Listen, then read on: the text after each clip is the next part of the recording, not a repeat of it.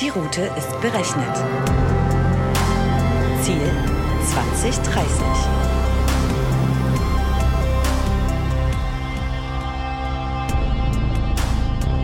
Hallo und herzlich willkommen auf der Road to 2030, dem Podcast zur Technologie und Gesellschaft von Dell Technologies und Intel.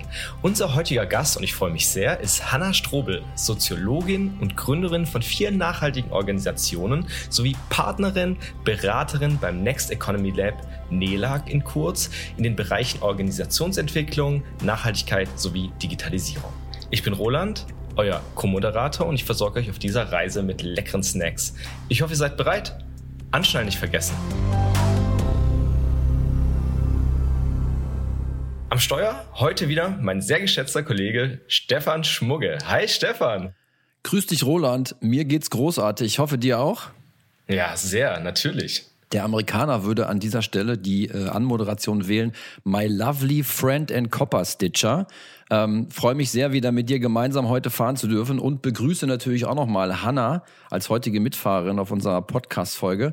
Wir sprechen nämlich darüber, dass Digitalisierung ja logischerweise die Art und Weise, wie wir heute arbeiten, extrem verändert hat. Wir sprechen aber auch darüber, äh, wie die klassische äh, Arbeitswelt, die man gestern kennt, abgelöst wird durch neue Arbeitsmodelle, neue Kollaborationsmodelle und wir erfahren spannenderweise auch, wie Nachhaltigkeit und Digitalisierung miteinander zusammenspielen. An der Stelle nochmal, schön, dass du da bist, Hanna. Wir freuen uns, dass du bei uns bist. Sitzt du bequem und können wir losfahren? Absolut. Ein herzlich willkommen auch von meiner Seite. Mein Name ist Hanna Strubel, wie schon gesagt, und ich freue mich auf die Reise. Großartig. Damit wir und auch unsere Zuhörerinnen dich ein kleines bisschen besser kennenlernen, würden wir gerne am Anfang einen kleinen Speedcheck machen. Der sieht wie folgt aus. Wir schmeißen zwei Begriffe in den Raum. Du suchst einfach den aus, der am besten für dich passt. Und äh, dann legen wir los. Passt für dich? Alright. Passt. Let's go. Sehr schön. Frühsport oder Abendsport? Frühsport. Okay. Lieber Louvre in Paris oder Guggenheim Museum in New York? In Paris. Louvre Museum. In Paris. Ähm, wenn du äh, morgens wach werden möchtest, lieber schwarzen Tee oder Matcha? Warum kein Kaffee? Das ist eine sehr gute Frage. Du darfst auch äh, eine andere Antwort geben. Das lassen wir zu. Ist in Ordnung. Kaffee. Das heißt, ich durfte auch keinen Sport wählen. Okay. Wir können auch gerne mit der ersten Frage nochmal anfangen und du wählst den Joker. Alles Kein gut. Problem. Alles gut, alles gut. Ich würde gerne Kaffee wählen. Sehr gut. Dann streichen wir die beiden anderen Antworten. Kommen zum Thema, ähm, welche Stadt hat dich beim Studium mehr inspiriert? Eher Heidelberg oder eher Jena? Jena. Jena. Ähm, Workshops lieber online oder lieber live vor Ort und in Farbe? Ich bin richtig gut in Online-Workshops, deswegen mag ich es mittlerweile voll. Aber natürlich liebe ich es, ähm, vor Ort zu sein und die Menschen ähm, zu sehen, zu spüren und zu gucken, wie sich da eine Dynamik entwickelt. Deswegen physischer Workshop. Okay, du hättest, wenn wir jetzt beim Ankreuzen wären, hättest du auch beide Kreuzchen setzen können. Von daher alles in Ordnung. Ähm, Okay. Lieber Xing oder lieber LinkedIn? LinkedIn. Okay, und last but not least, wenn du gerne mal eine Auszeit nehmen möchtest, lieber mit einem Buch oder Social Media checken. Buch. Ganz klassisch. Was ähm, kannst du uns denn noch mitgeben zu dir, ähm, was man nicht googeln kann?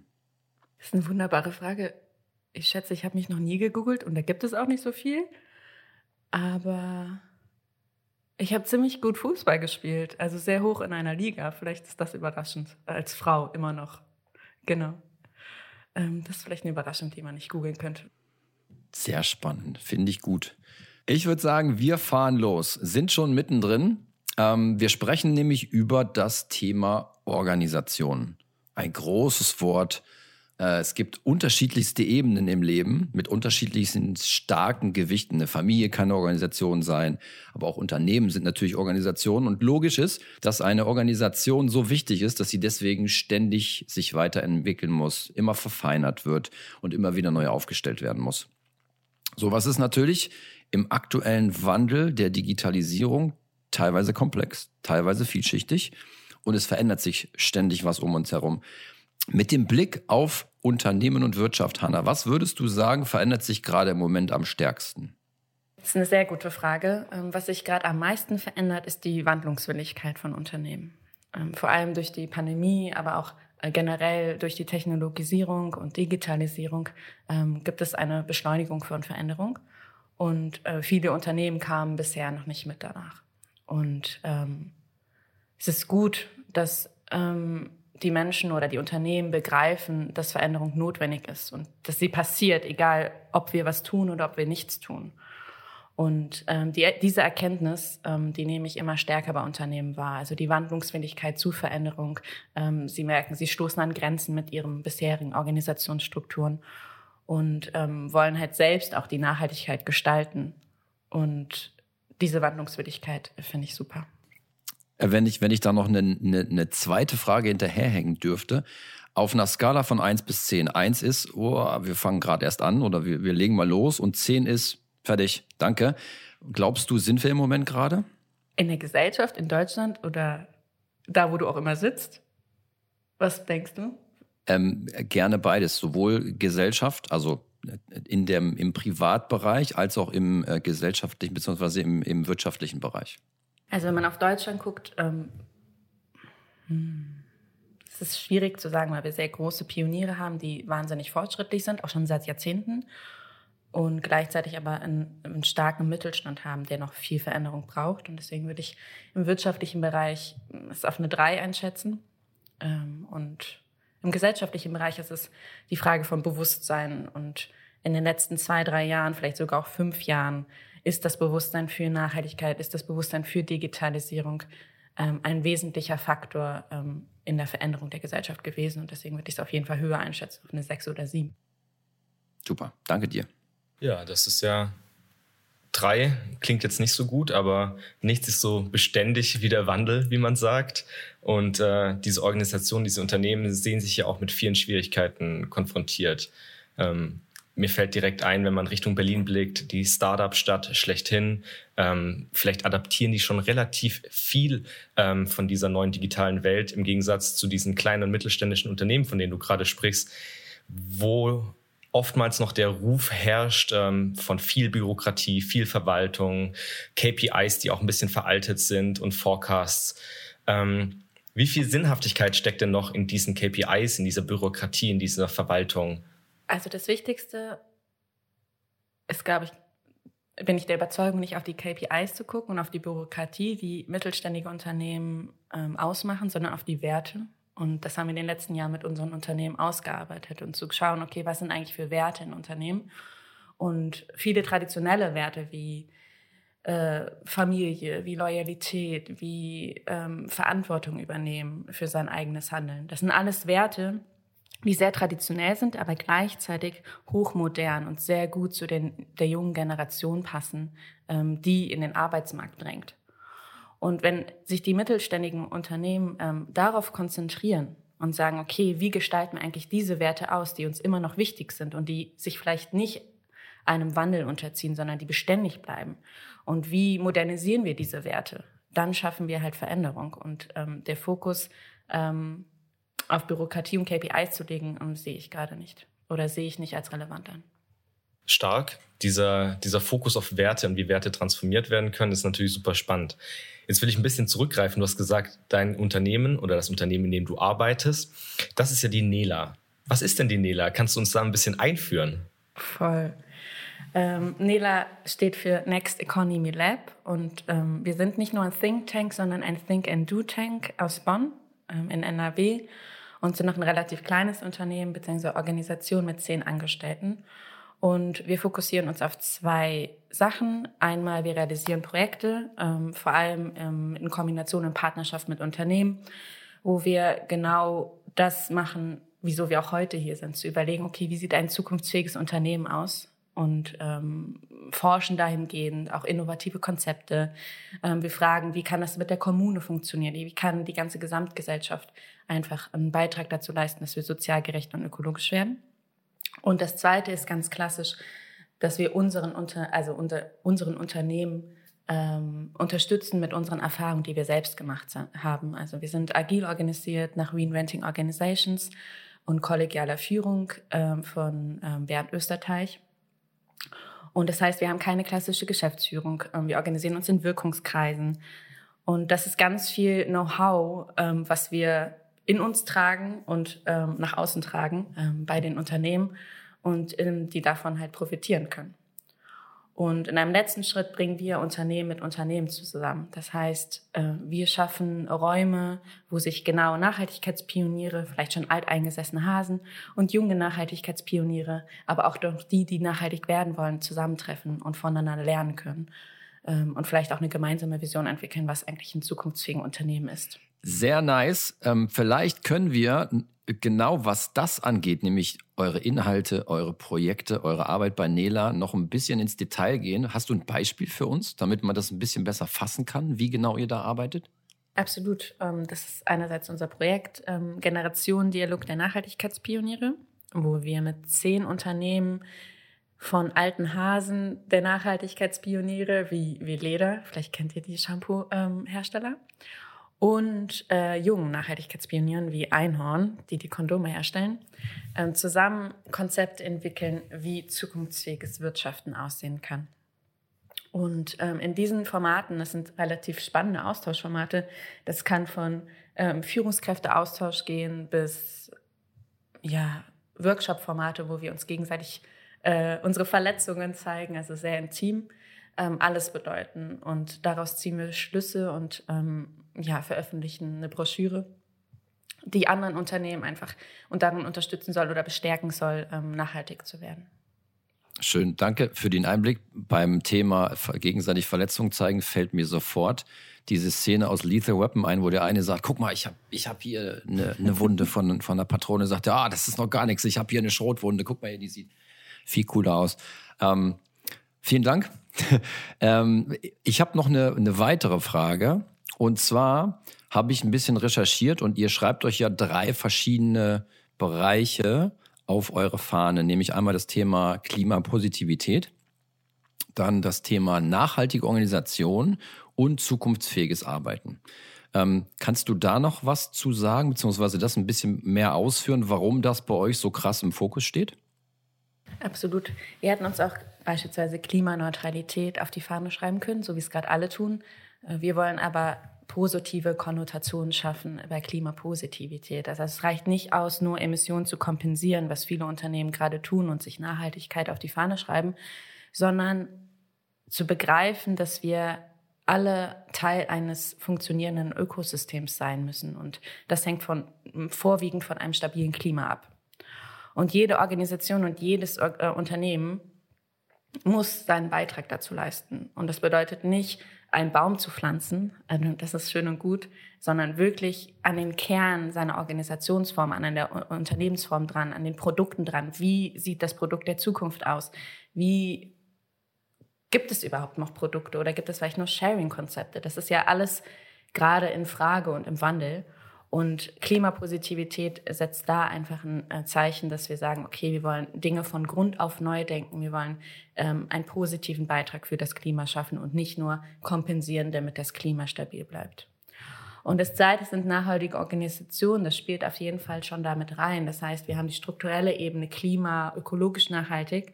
Und wir sind der Überzeugung vor allem oder haben auch die Erfahrung in den letzten drei Jahren gemacht, dass das nur zu erreichen ist mit Menschen, die Bock haben auf Nachhaltigkeit. Es ist so einfach. Nachhaltigkeit soll Spaß machen und kein lästiges Thema sein. Das heißt, ich soll nicht drüber nachdenken, ob ähm, ich Fleisch essen darf oder nicht, sondern ich soll empowered zu werden, ähm, selbst nachhaltige Veränderungen anzustoßen. Und dahingehend begleiten wir Unternehmen zu überlegen, okay, was bedeutet das für mich? Was ist eine nachhaltige Organisationsform? Und dahingehend auch zu überlegen, okay, was bedeutet das für ein zukunftsfähiges Arbeiten? Und ähm, das ist unser dritter Aspekt. Das heißt, wie schaffe ich nachhaltige Innovation? Wie schaffe ich ähm, neue Produktionsformen? Wie schaffe ich einen Arbeitsplatz, ähm, wo Mitarbeiter motiviert und produktiv arbeiten können? Und das ist so eine Dreifaltigkeit. Also wir haben die strukturelle Ebene, wir haben die Organisationsform und dann gucken wir ganz genau, wie arbeiten wir eigentlich zusammen.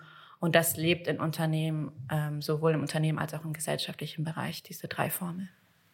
Jetzt sind wir ja in Deutschland ein Land, ähm, die, wo ich mal mich ein bisschen vorlehne oder sage, hey, wir sind nicht unbedingt die Leute, die sich jetzt äh, direkt immer sofort mitreißen lassen. Wir sind nicht direkt klatschen und sagen, yay, das ist neu, das ist Empowerment, empower mich, ähm, das ist super geil. Ähm, würdest du sagen, so im internationalen Vergleich, dass es schwieriger ist in Deutschland als zum Beispiel in den USA, die Leute auf so eine Empowerment-Reise mitzunehmen? Oder ist das einfach ein Aspekt der Generation? Äh, ich bin nicht der Überzeugung, dass es eine Generationsfrage ist, sondern und auch keine kulturelle Frage, sondern ähm, die Deutschen haben wunderbare Werte, worauf ich eben schon angespielt habe, ähm, die vereinbar sind mit nachhaltigem Wandel und Empowerment. Und die Frage ist, wovor haben wir Angst?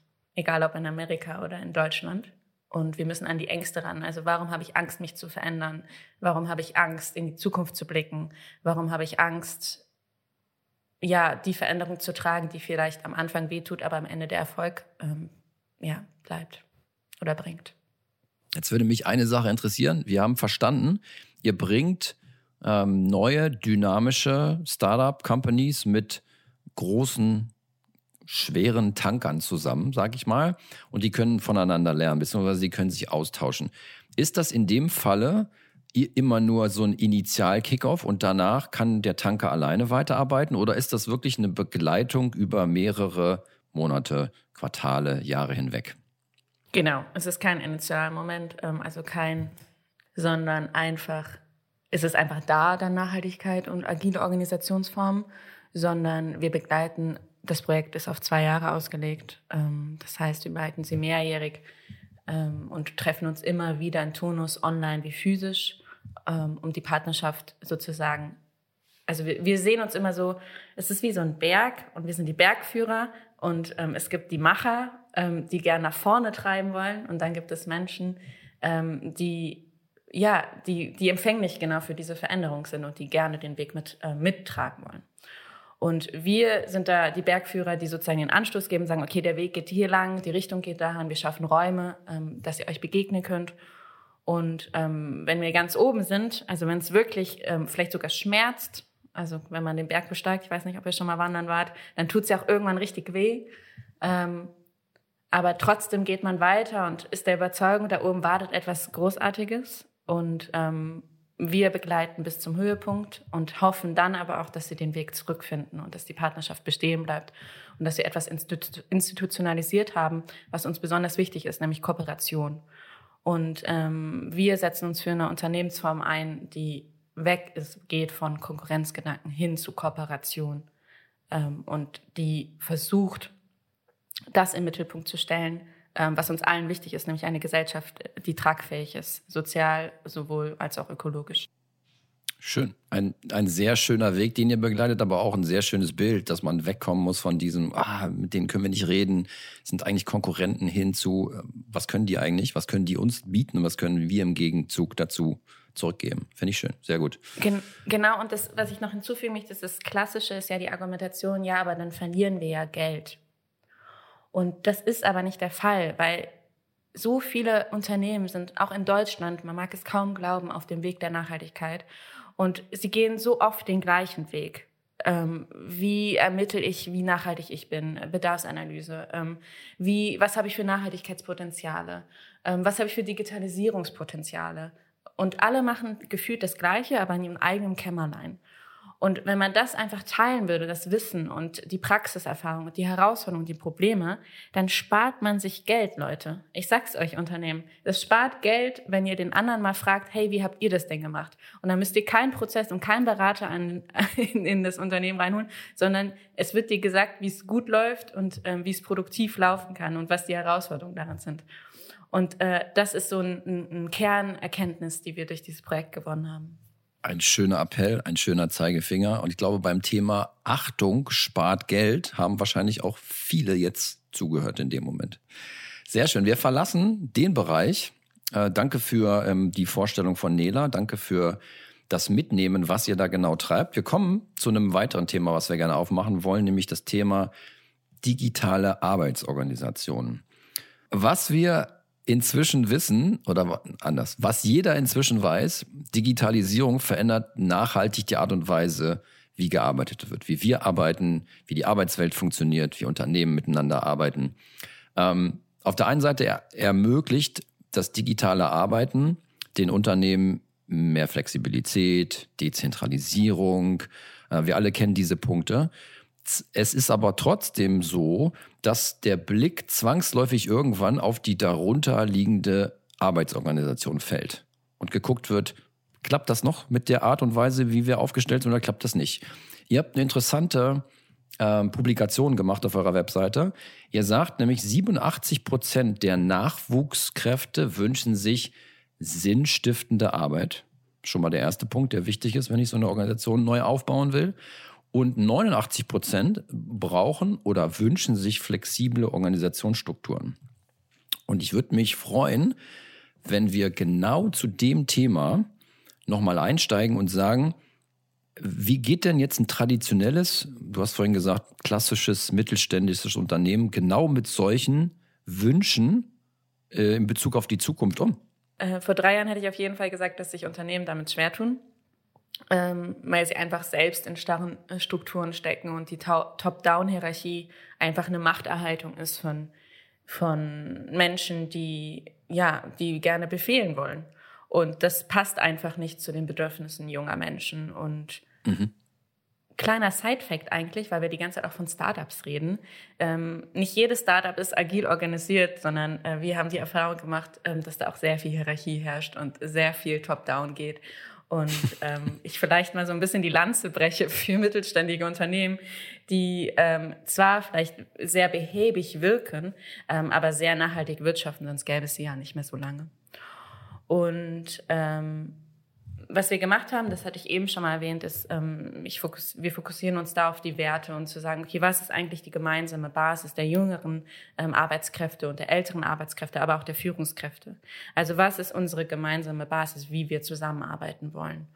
Und ähm, spannenderweise unterscheiden sich diese ähm, Anforderungen gar nicht. Das heißt, ähm, ich möchte einen produktiven Arbeitsplatz haben. Ich möchte ähm, glücklich sein, wenn ich arbeite. Ähm, ich möchte nicht allzu viel Stress haben. Und ähm, wenn man diese gemeinsame Basis geschaffen hat, ähm, ist, es, ist es an dem Unternehmen ähm, zu sagen, okay, wie gestalten wir diese Basis aus? Und ähm, ein gutes oder ja ein gutes Learning von unserem Workshop ist es, ähm, die Menschen dahingehend zu begleiten, mh, die Veränderung anzunehmen. Und das fehlt traditionellen UnternehmerInnen, ähm, ja wie so einer klassischen Führungskraft, die immer gesagt hat, wo es lang geht, sehr schwer. Und was da hilft, ist ähm, Abschied zu nehmen und die Erfolge zu feiern. Also zu sagen so, hey, das Unternehmen hat uns 25 Jahre mehr als genug Wohlstand gebracht, aber es knirscht an allen Seiten durch die Digitalisierung, durch die Nachhaltigkeit. Es stößt an seine Grenzen, diese Organisationsstruktur. Und das ist überhaupt nicht schlimm, sondern ist ein, ein gängiger Prozess in unserer gesellschaftlichen Entwicklung. Und wenn wir diese Erfolge feiern und wertschätzen, was war, dann sind die Menschen und vor allem die klassischen UnternehmerInnen bereit, neue Wege zu gehen. Und das ist unser größtes Learning in unseren Workshops. Hanna, jetzt hast du gesagt, Unternehmen feiern ihre Erfolge. Diese, diesen Weg, den du mit denen gehst und dieses Abschied nehmen und was Neues anzufangen, wie nachhaltig ist das? Hat das noch nach einem Jahr Bestand? Wie schwer werden solche Unternehmerinnen rückfällig? In diese alten Muster wieder zu verfallen? Es ist auf jeden Fall ein Trial-and-Error-Prinzip und das heißt, man macht auf jeden Fall Fehler und Rückschritte, um wieder Fortschritte zu machen. Und wichtig ist, dass man an den Kern der Organisationsstruktur geht. Und das ist, ähm, ich kann es nicht oft genug sagen, die Frage, wie wollen wir in dem Unternehmen zusammenarbeiten? Uns die immer und immer wieder stellen, diese Frage.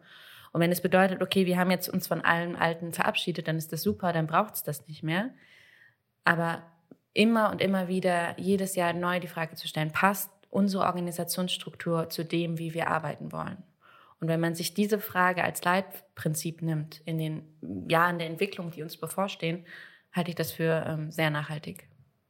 Dann kommt also auch der Wandel, wenn man immer wieder drüber nachdenkt. Jetzt hat äh, Stefan am Anfang angesprochen zu flexiblen Arbeitsmodellen und Arbeitsorganisationen. Wie sieht denn so eine flexible Arbeitsorganisation aus? Was muss ich mir darunter vorstellen? Das ist für jedes Unternehmen und jede Organisation unterschiedlich. Deswegen kann ich nur für uns sprechen. Und wir, für uns bedeutet das nicht, keine Hierarchie zu haben und keine Führung zu haben, wie man vielleicht annehmen könnte. Die sind, wir haben sowohl Hierarchie, wir haben sowohl Führung. Die Frage ist, wie wir führen und wie wir entscheiden und wie wir das formalisieren, also verschriftlichen.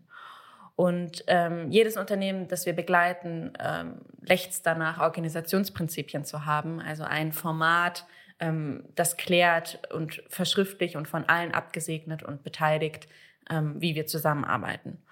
Und wenn wir jetzt von unserer flexiblen Arbeitsstruktur ausgehen, dann organisieren wir uns in Wirkungskreisen. Das heißt, äh, rollenbasiert hat jemand immer eine Führungsverantwortung innerhalb eines Projektes. Das heißt, wir haben keine klassische Geschäftsführung, die alles unterscheidet, sondern für jedes Projekt und jede Governance-Aufgabe, beispielsweise Finanzen, hat jemand, kommen Leute wie so ein Schwarm zusammen und jemand trägt dort die Verantwortung und trifft die Entscheidungen. Natürlich immer auch äh, konsensbasiert, wenn möglich, aber letztendlich trägt eine Person dort immer die Verantwortung. Und wenn wir das formalisieren und verschriftlichen, also wir haben sogenannte Codes, Anleitungen, wie man führt, Anleitungen, wie man die und die Rolle, beispielsweise Finanzen ausgestaltet oder die Personalrolle, dann ist keine Aufgabe mehr personenbezogen. Das heißt, jeder Mensch ist in der Organisation ersetzbar. Und das wiederum bedeutet, dass ich heute oder mal drastisch gesprochen diese Woche die Personalrolle innehaben kann, aber nächste Woche die Finanzrolle ähm, innehaben kann. Und das ermöglicht eine Wahnsinnsflexibilität. Aber ermöglicht das nicht auch einen enormen Wissensverlust dann? Und deswegen sind wir heute bei Dell Podcast, nämlich Technologisierung und Digitalisierung schaffen transparente Informationsverteilung. Das heißt, jedes Wissen, was wir in unserer Organisation haben und jedes Wissen, was ich habe und in die Organisation mit reinbringe, ist digitalisiert und in irgendeiner Art vorhanden. Das heißt, Wissen geht nicht verloren. Das heißt, ich bin jetzt mal ein bisschen zynisch, baue da jetzt noch drauf auf und sage, also eigentlich brauche ich dann nur sowas wie eine Kollaborationsplattform, ich brauche ein bisschen Technik, ich brauche ein bisschen Homeoffice, ich brauche ein bisschen mobiles Arbeiten und zack, ist das Thema Digitalisierung gelöst. Ja, wenn das so schön wäre. Genau. wenn es so einfach wäre, dann auf jeden Fall. Aber es ist leider nicht, weil wer macht die Veränderung, wer macht Digitalisierung, wer macht Technologisierung, das sind Menschen. Und Menschen brauchen Anleitungen, wie sie diese digitalen Tools nutzen müssen. Was bringt uns das, wenn wir eine tolle IT oder Homeoffice haben, wenn die Mitarbeitenden dort nicht gut arbeiten oder frustriert sind? Gar nichts. Also wir müssen begreifen und zu dem Punkt kommen, was sind die Bedürfnisse der Mitarbeitenden und was ist mein Bedürfnis als Führungskraft? Weil das ist für den Unternehmenserfolg entscheidend. Und wenn es das Bedürfnis der Mitarbeitenden ist, Homeoffice zu machen, dann go for it und dann bietet das enorme Chancen, Vertrauen und Eigenverantwortung zu lernen. Aber wenn es das nicht das Bedürfnis ist, dann kann es auch keinen Erfolg haben. Und dann können auch Tools, die du gerade genannt haben, keinen Erfolg haben. Und bei uns, wir arbeiten, ich weiß nicht, wie es bei euch ist, das würde mich ja schon interessieren, wir arbeiten mit fünf digitalen Tools zusammen. Und das auf jeden Fall eine Cloud, also Speicherung von Arbeitsergebnissen ist super relevant. Ein Projektmanagement-Tool, wo genau die To-Dos gemanagt werden. Ein Videokonferenztool, ein Mail-Account oder ein Kollaborationstool wie Mural oder Docs, ähm, so dass wir da auch immer noch kreativ online uns ausleben können. Zynik-Modus wieder aus. Jetzt hast du einige Strategien, Ideen, Lösungen genannt, äh, mit denen ihr arbeitet. Wenn du jetzt aber einem großen Unternehmen, was gerade erst auf dem ähm, Startpunkt der Digitalisierung ist, eine innovative Variante, Lösung, Veränderung empfehlen müsstest, welche wäre das? Auf jeden Fall ein digitales Projektmanagement-Tool. Das schafft einfach Transparenz, die es braucht, um ein zukunftsfähiges Unternehmen zu haben. Also, dass für jedes Projekt To-Dos angelegt werden und abgehakt werden können und Wissen dort geteilt werden kann im Projektmanagement-Tool und die Kommunikation komplett über dieses Projektmanagement-Tool laufen kann, also wenig E-Mails. Das ist eine wahnsinnige Produktivitätsbooster und Arbeitserleichterung. Und ich weiß, viele Unternehmen sträuben sich manchmal, ähm, solche Projektmanagement-Tools einzusetzen, weil sie Angst haben, es, äh, es verliert sich oder es verliert sich irgendetwas.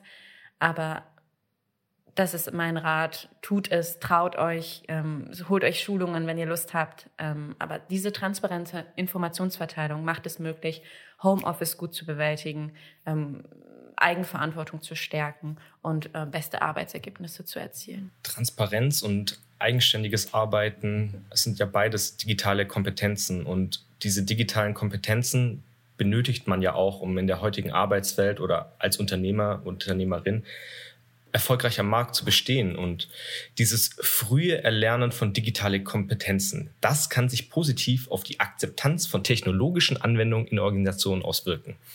Das hat der Arbeitsmarkt 2030 geschrieben im Auftrag des Bundesministeriums für Arbeit und Soziales. Wie steht es in Deutschland aus deiner Sicht mit diesem Entwicklungspotenzial und den digitalen Kompetenzen? Äh, meine Devise ist, so viele digitale Tools wie nötig und so viele wie möglich. Und wenn man weiß, welche Tools man hat als Unternehmen, dann kann man digitale Kompetenzen bei Mitarbeitern fördern.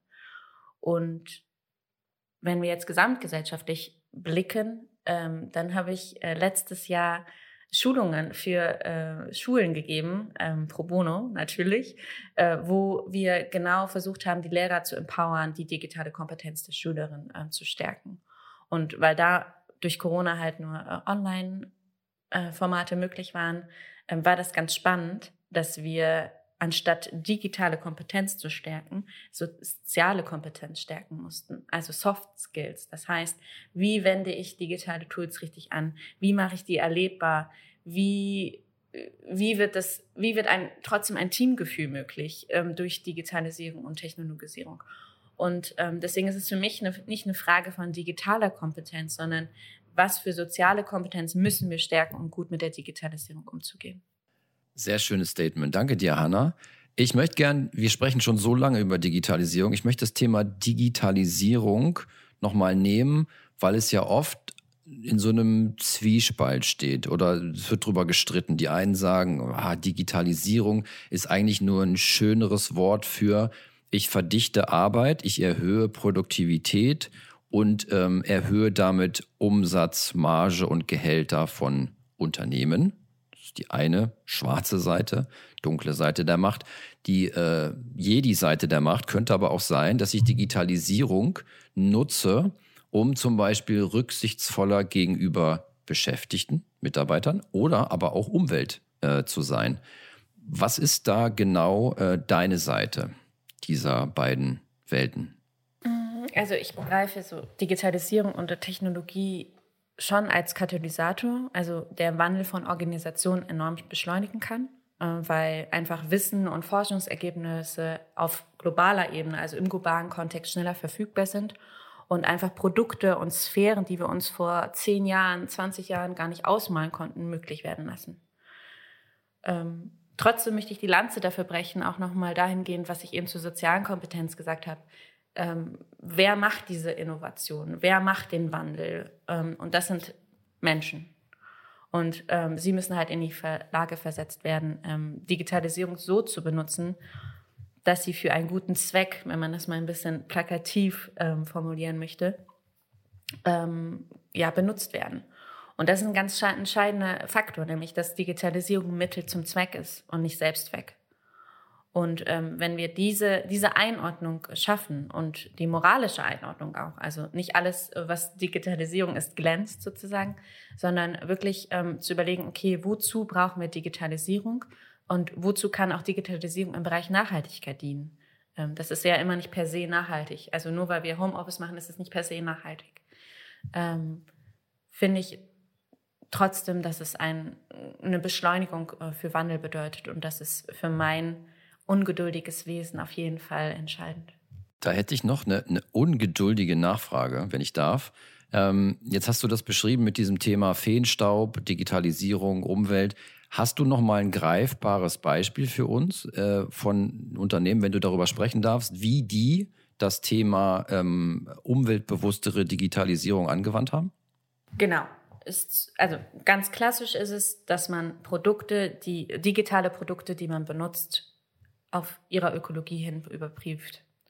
Und ein Stichwort ist auf jeden Fall ähm, digitale Suffizienz, ähm, die immer weiter verbreitet ist in Unternehmen. Zu überlegen, wo ich auch eben schon hin, ähm, hingedeutet habe, dass so viel Digitalisierung benutzen wie nötig, aber so wenig wie möglich.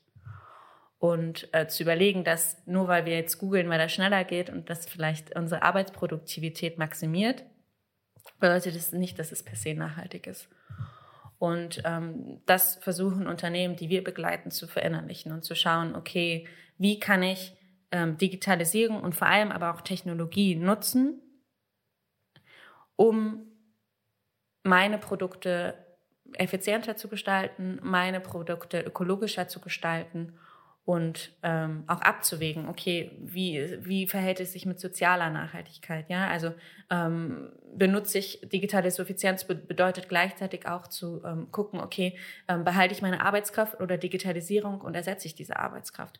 Und diese Diskussion überhaupt erstmal zu führen in dem Unternehmen und zu überlegen, okay, wie benutze ich äh, Digitalisierung? Ähm, das fehlt vielen Unternehmen und ähm, ja, auch in die Diskussion mit Mitarbeitern damit zu gehen, das fehlt vielen Unternehmen und dafür möchte ich eine Lanze brechen.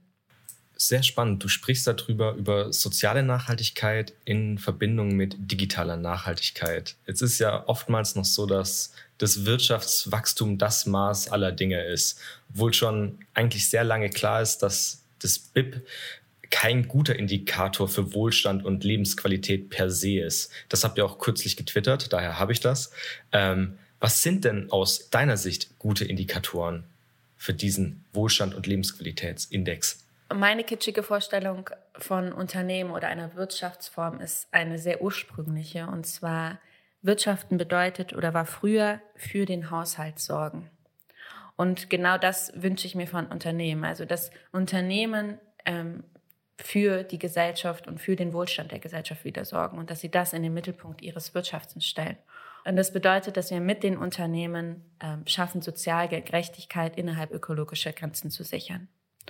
Und wenn das unsere Leitprinzipien sind, dann können wir schauen, okay, mit welchen Indikatoren können wir das messen? Das bedeutet, sich auch die Frage zu stellen, okay, wem gehört das Unternehmen und muss es überhaupt noch ähm, getrieben von Wachstum sein oder kann es wachstumsunabhängig sein und nicht mehr den Shareholdern gehören, denen es gehört und deswegen ist es eine wachstumstreibende Kraft. Und äh, das sind alles Fragen, die sich Unternehmen stellen müssen und ähm, Indikatoren spezifisch auf ihr eigenes Unternehmen anwenden müssen. Das ist ein super spannendes Thema, Hanna, dass du sagst, soziale Nachhaltigkeit und digitale Nachhaltigkeit gehen Hand in Hand. Und das ist eine prima Überleitung für ein weiteres Thema, das wir uns heute auf der Fahrt ähm, auf die Fahnen geschrieben haben, und zwar nachhaltige Arbeitsorganisationen. Und da gibt es eine Metastudie von Greenpeace, Jobmotor Klimaschutz, Beschäftigungseffekte durch ambitionierten Klimaschutz.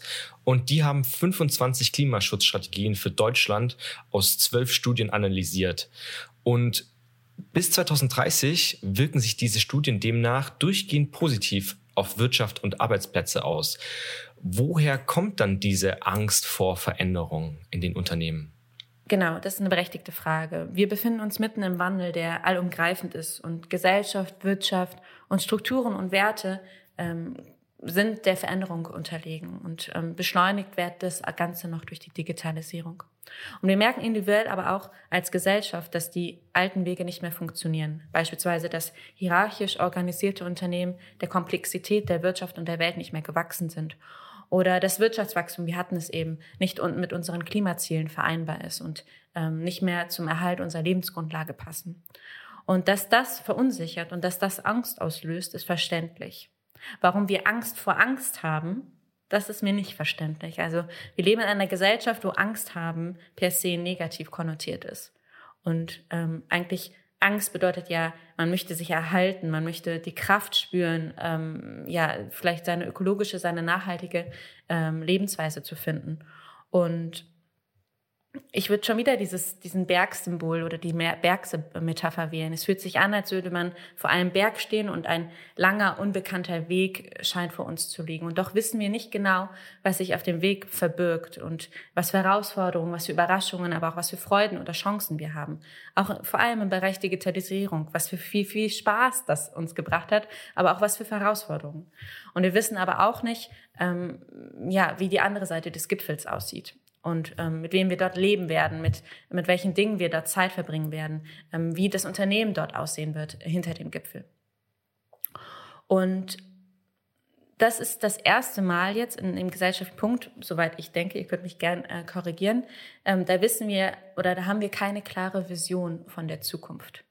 Also es gibt keinen klaren, hundertprozentigen, ausgearbeiteten Plan von der Politik, von den Unternehmen, von der Wirtschaft, der gestochen ein scharfes Bild gibt, wie ähm, die Seite hinter dem Gipfel aussieht.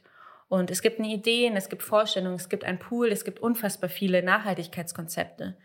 Aber es gibt keine klare Vision, sondern die Vision muss das erste Mal von uns selbst, von jedem Einzelnen erarbeitet werden. Und das müssen wir gemeinsam tun. Und das ist eine Kraftanstrengung, die Angst machen kann. Und deswegen ähm, kann ich verstehen, warum wir ängstlich sind. Und möchte aber nochmal betonen, dass Angst nicht per se negativ ist, sondern dass es auch sehr viel positive Potenziale beinhalten kann. Jetzt sprichst du von einem Plan und einem Berg ähm, und von dem, was dahinter liegt, wenn ich in deiner Metapher mitsprechen darf. Ist das ein Appell, den ich ableiten kann an die Politik oder ist das ein Appell, der an die Unternehmen geht oder ein Appell an die Bevölkerung? Alles zusammen wäre doch wunderbar. Dann würde nachhaltiger Wandel fun wirklich funktionieren. Und zu überlegen, okay, wie kann ich als Unternehmen, wenn wir uns darauf fokussieren, gerade mal Vorreiter und Pionier in dieser Art von ähm, Wandel sein? Und wie kann ich, ähm, ohne auf die Politik zu warten, mit ihren politischen Regulierungen, wie kann ich, wir hatten das eben, Bergführer sein, gemeinsam vorantreiben, den nachhaltigen Wandel? Und wie kann ich dazu beitragen, dass unsere Gesellschaft ähm, zukunftsfähig wird? Und wenn wir das in Unternehmen leben und wir verbringen, wie viel Zeit verbringen wir unserer Lebenszeit als Arbeitszeit in der Arbeit, auf der Arbeit? Und was für einen Einfluss hat unsere Arbeit auf unserem Leben? Einen wahnsinnigen, auch durch die Digitalisierung noch mehr. Und wenn wir da schaffen, diese Vision zu haben, einer nachhaltigen, also nachhaltigen Welt, dann hat es wahnsinnigen Einfluss auf das Individuum. Und deswegen appelliere ich immer an Unternehmen, Vorreiter zu sein, weil sie so wahnsinnig viel Einfluss auf das jeden einzelnen Leben haben. Und deswegen finde ich das besonders wichtig, dass wir die Unternehmen in die Verantwortung nehmen. Ich würde ich würd gerne dein, dein Bild und auch dein Wort Angst, was man sowohl negativ als auch auf positiv konnotieren kann, gerne nehmen ähm, und so einen aktuellen Trend aufzeigen. Wir merken, glaube ich, dass um uns herum der, ähm, der Arbeitnehmer nicht unbedingt gerade positiv in die Zukunft schaut. Wir, in, in Amerika spricht man schon von The Great Resignation. Da schmeißen so viele Leute wie noch nie äh, in der Zeit, äh, in der wir ähm, Arbeitslosenzahlen aufgenommen haben, schmeißen ihren Job hin und sagen, ich mache was ganz anderes, ich werde Koch, ich werde Prinzessin, was auch immer. Ähm, was glaubst du, woran liegt das? Ich glaube, das liegt an den Details, die wir nicht kennen und die sehr viel Unsicherheiten schüren. Also vergleichbar ist das mit einem ersten Arbeitstag in einem neuen Unternehmen. Ich weiß, dass es die richtige Entscheidung war, beim neuen Unternehmen anzufangen, ähm, weil es bei dem anderen nicht gut lief oder ich mich nicht persönlich entwickeln konnte. Ich freue mich drauf. Das Bewerbungsgespräch war super. Es hat geweibt mit den äh, Leuten, die dort sind. Und trotzdem gibt es viele Details, die ich nicht weiß. Komme ich mit allen Kolleginnen klar? Wie sieht die Arbeitsstruktur genau aus? Ähm, was sind die Stärken und Schwächen des Unternehmens? Und diese fehlenden Details verunsichern viele Menschen. Und wir können nicht voraussagen, wie der Alltag einer klimagerechten, digitalen, nachhaltigen Gesellschaft aussieht. Und was ist unsere erste Reaktion? Wegrennen. Und deswegen geben viele Menschen auf und machen sagen, okay, wir machen was komplett anders, wir steigen aus, ähm, ich möchte meine eigene Farm haben, ähm, wo ich mich selbst versorgen kann. Und ähm, diese Angst zu begegnen, und das versuche ich auch mit meinen Workshops und mit, ähm, mit unseren Workshops und mit unseren Beratungen, diese Angst zu begegnen und zu sagen, okay, was macht die Angst eigentlich mit mir? Wie kann ich sie nutzen? Und was liegt dahinter? Und wie kann ich der, wie kann ich ja Strategien entwickeln, ähm, dass ich nicht sofort wieder wegrennen möchte? Das finde ich entscheidend. Ich glaube, es gehört ja aber auch ein gewisser Mut dazu und vielleicht ist es auch der Wunsch nach Nachhaltigkeit und nach Sinnhaftigkeit in ihrem Leben, der die Menschen dazu treibt, diese Jobs niederzuwerfen. Vielleicht braucht es da gar nicht den Mut, um die durchzustehen. Vielleicht mehr Empowerment ähm, zu sagen, you do you, wenn das der Weg für dich ist. Im Prinzip Nachhaltigkeit wurde bereits 1713 von einem lustigen Mann namens Hans Karl von Karlowitz am kursächsischen Hof formuliert. Es ging damals noch sehr darum, wie viel Holz wird geschlagen, und zwar nur so viel im Wald, wie durch planmäßige Aufforstung wieder nachwachsen kann. Also der Grundgedanke von Nachhaltigkeit. Diese Idee ist nicht wirklich aufgegriffen worden und war lange unbeachtet und erlangte dann erst im Laufe des 20. Jahrhunderts an, an Momentum und Aufmerksamkeit es ist eine große und breit gefächerte Frage, aber glaubst du, du hast einen Einblick da drin, warum wir als Menschen so oft denken, dass die Ressourcen der Erde unerschöpflich sind? Meine spontane Antwort wäre, dass wir keine Vorstellung von dem Umfang der Ressourcen haben. Also Das ist keine, keine Vorstellung, wir besitzen keine Vorstellung davon, was endliche Ressourcen sind. Das ist das Erste. Und das Zweite ist, dass wir keine, noch nicht keine direkte Konsequenzen spüren. Das heißt, wenn ich meinen Schnitzel liebend gern esse, dann esse ich mein liebend, liebend gerne Schnitzel und es passiert nichts.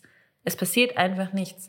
Und natürlich hat es Konsequenzen, ähm, die sind aber nicht erfahrbar für diese Menschen, äh, für uns Menschen hier vor Ort, vor allem in Deutschland. Und das ist ein Grund oder das sind diese zwei Gründe, die ich gerade als erstes, die, die mir als erstes einfallen. Dafür, dass das die ersten zwei Gründe sind, die dir einfallen, bin ich gerade schwerst beeindruckt. das ist die Hauptsache. Respekt, Respekt. Jetzt kombiniere ich das mal mit einem Thema, was uns oft in der Wirtschaftspresse begegnet. Ähm, wir kennen das alle, der klassische äh, ETF-Käufer links und rechts neben uns, aber auch die gut äh, und äh, immer bekannte Heuschrecke investiert immer öfter nicht nur in Unternehmen, die Profit bringen, sondern immer häufiger in Unternehmen, die mit dem Thema Nachhaltigkeit professionell und vielleicht auch zukunftsweisend umgehen.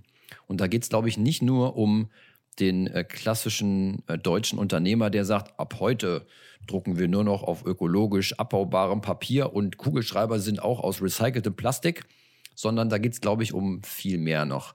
Hanna, aus deiner Sicht, wie sieht ein komplett nachhaltiges Unternehmen aus? Heute oder morgen? Ein nachhaltiges Unternehmen umfasst in seiner Nachhaltigkeit alle drei Bereiche. Ökonomisch nachhaltig, sozial nachhaltig und ökologisch nachhaltig. Die Grundstrukturen sind für uns ähm, intern, die Organisationsstruktur geprägt durch Selbstorganisation, Wertschätzung, Vertrauen auf dem Prinzip der kollegialen Führung aufgebaut. Die Mitarbeitenden werden als gesamten Menschen mit Bedürfnissen wahrgenommen. Und ein nachhaltiges Unternehmen sieht sich selbst als einen wichtigen Beitrag für die Gesellschaft leistend. Es bindet den eigenen Profit und speist on-top-Gewinne in die Gesellschaft ein. Das bedeutet, ähm, sie fördern soziale und ökologische Projekte. Es agiert selbstkritisch und entwickelt sich laufend fort. Das heißt, es ist ein permanent sich veränderndes Unternehmen, was nicht per se profitabel ist ähm, oder nicht in letzter Konsequenz profitabel ist und möglichst sozial nachhaltig, sowohl in seiner gesamten Wertschöpfungskette als auch für seine Mitarbeitenden. Eine schöne, allumfassende Beschreibung von einem zukünftigen nachhaltigen Unternehmen. Danke dir. Und wenn wir schon von zukünftigen nachhaltigen Unternehmen sprechen, wie sieht denn der Blick auf übermorgen aus? Nicht nur morgen. Du arbeitest ja hauptsächlich mit kleinen und mittelständischen Unternehmen. Wie werden denn diese Unternehmen dem Wandel begegnen können und werden zwangsweise Unternehmen auf der Strecke bleiben? Ein Unternehmen von übermorgen sollte äh, keine Angst mehr vor Veränderung haben. Ähm, sie ist, ja, es ist selbst organisiert, dezentral und wertschätzend und vor allem sich die Perspektive zu bewahren. Also was ist da neben mir, was ist links, rechts neben mir, ähm, wie kann ich mich verändern? Und ähm, wenn man diese Weite in seinen Perspektiven verinnerlicht, was traditionelle Unternehmen oft nicht haben, dann ähm, hat für mich jedes Unternehmen die Perspektive, ein Unternehmen der Zukunft zu werden. Eine schöne Perspektive. Jetzt, wenn wir nicht der Podcast Road to 2030, wenn wir nicht auch den ähm, beleuchten würden, wie eine Organisation in 2030, in 2030 aussehen könnte. Welche Aspekte werden sich am meisten wandeln in einer Organisation von 2030? Für mich wird sich wandeln, wie wir führen, wie wir zusammenarbeiten und wie wir uns selbst als Organisation begreifen. Meine Hoffnung ist, und die ist vielleicht ein bisschen kitschig, dass wir uns als Teil eines natürlichen Kreislaufs verstehen und wir ja, die Natur als das respektieren, was sie ist und wir uns nicht als jemanden oder als Mensch oder als Unternehmen ähm, dieser Natur bemächtigen, sondern ihr das geben, ähm, was sie braucht, ähm, um für uns eine nachhaltige Zukunft ähm, zu, bereitzuhalten. Wenn Organisationen in 2030 so aussehen, dann freue ich mich sehr darauf. Danke dir. Und wir möchten dich aber nicht rausschmeißen, weil das müssen wir gleich tun, weil unser Podcast dann leider zu Ende ist und wir mit dem Road to 2030 Mobil an der nächsten Ecke anhalten.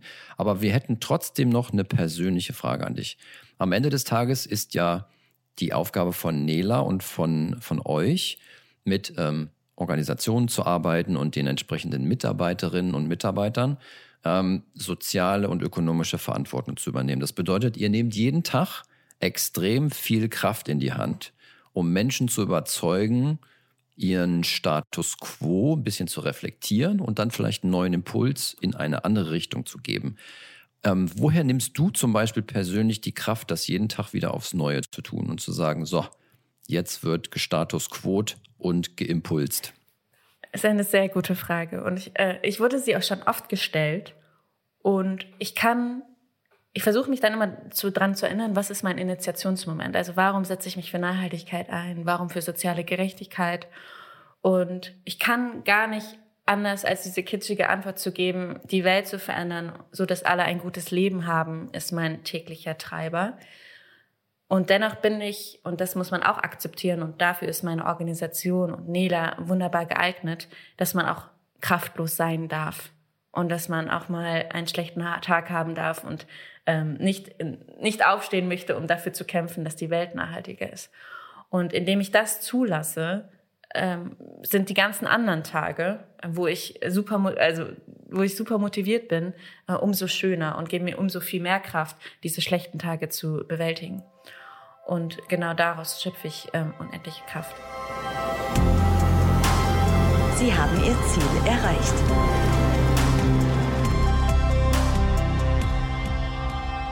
wünschen wir dir und deinem Unternehmen natürlich, dass du möglichst viele positive Tage hast und dass die negativen dann dafür sorgen, dass die positiven umso positiver werden. Es geht auf jeden Fall ein fettes, fettes Dankeschön raus an dich, an Nela, an all deine Informationen, die du uns, äh, die du heute mit uns geteilt hast. Und wir halten das Podcast-Mobil jetzt einfach mal rechts auf dem Bürgersteig an. Ich fahre total illegal einfach mal darauf, parke, mach die Warnblinkanlage an und sage, schön, dass du bei uns warst, Hanna. Bis zum nächsten Mal. Danke, dass ich hier sein durfte. Vielen Dank dir auch von meiner Seite. Wenn euch die Folge gefallen hat, dann würden wir uns freuen, wenn ihr unseren Podcast abonniert und eine kleine Bewertung da lasst. Wir danken allen Zuhörern und Zuhörerinnen, dass ihr uns auf dieser spannenden, witzigen, interessanten und manchmal auch rasanten Fahrt begleitet habt. Wir vom Dell-Team Road to 2030 legen jetzt eine kleine Verschnaufpause ein. Wir sehen uns. Bis dahin.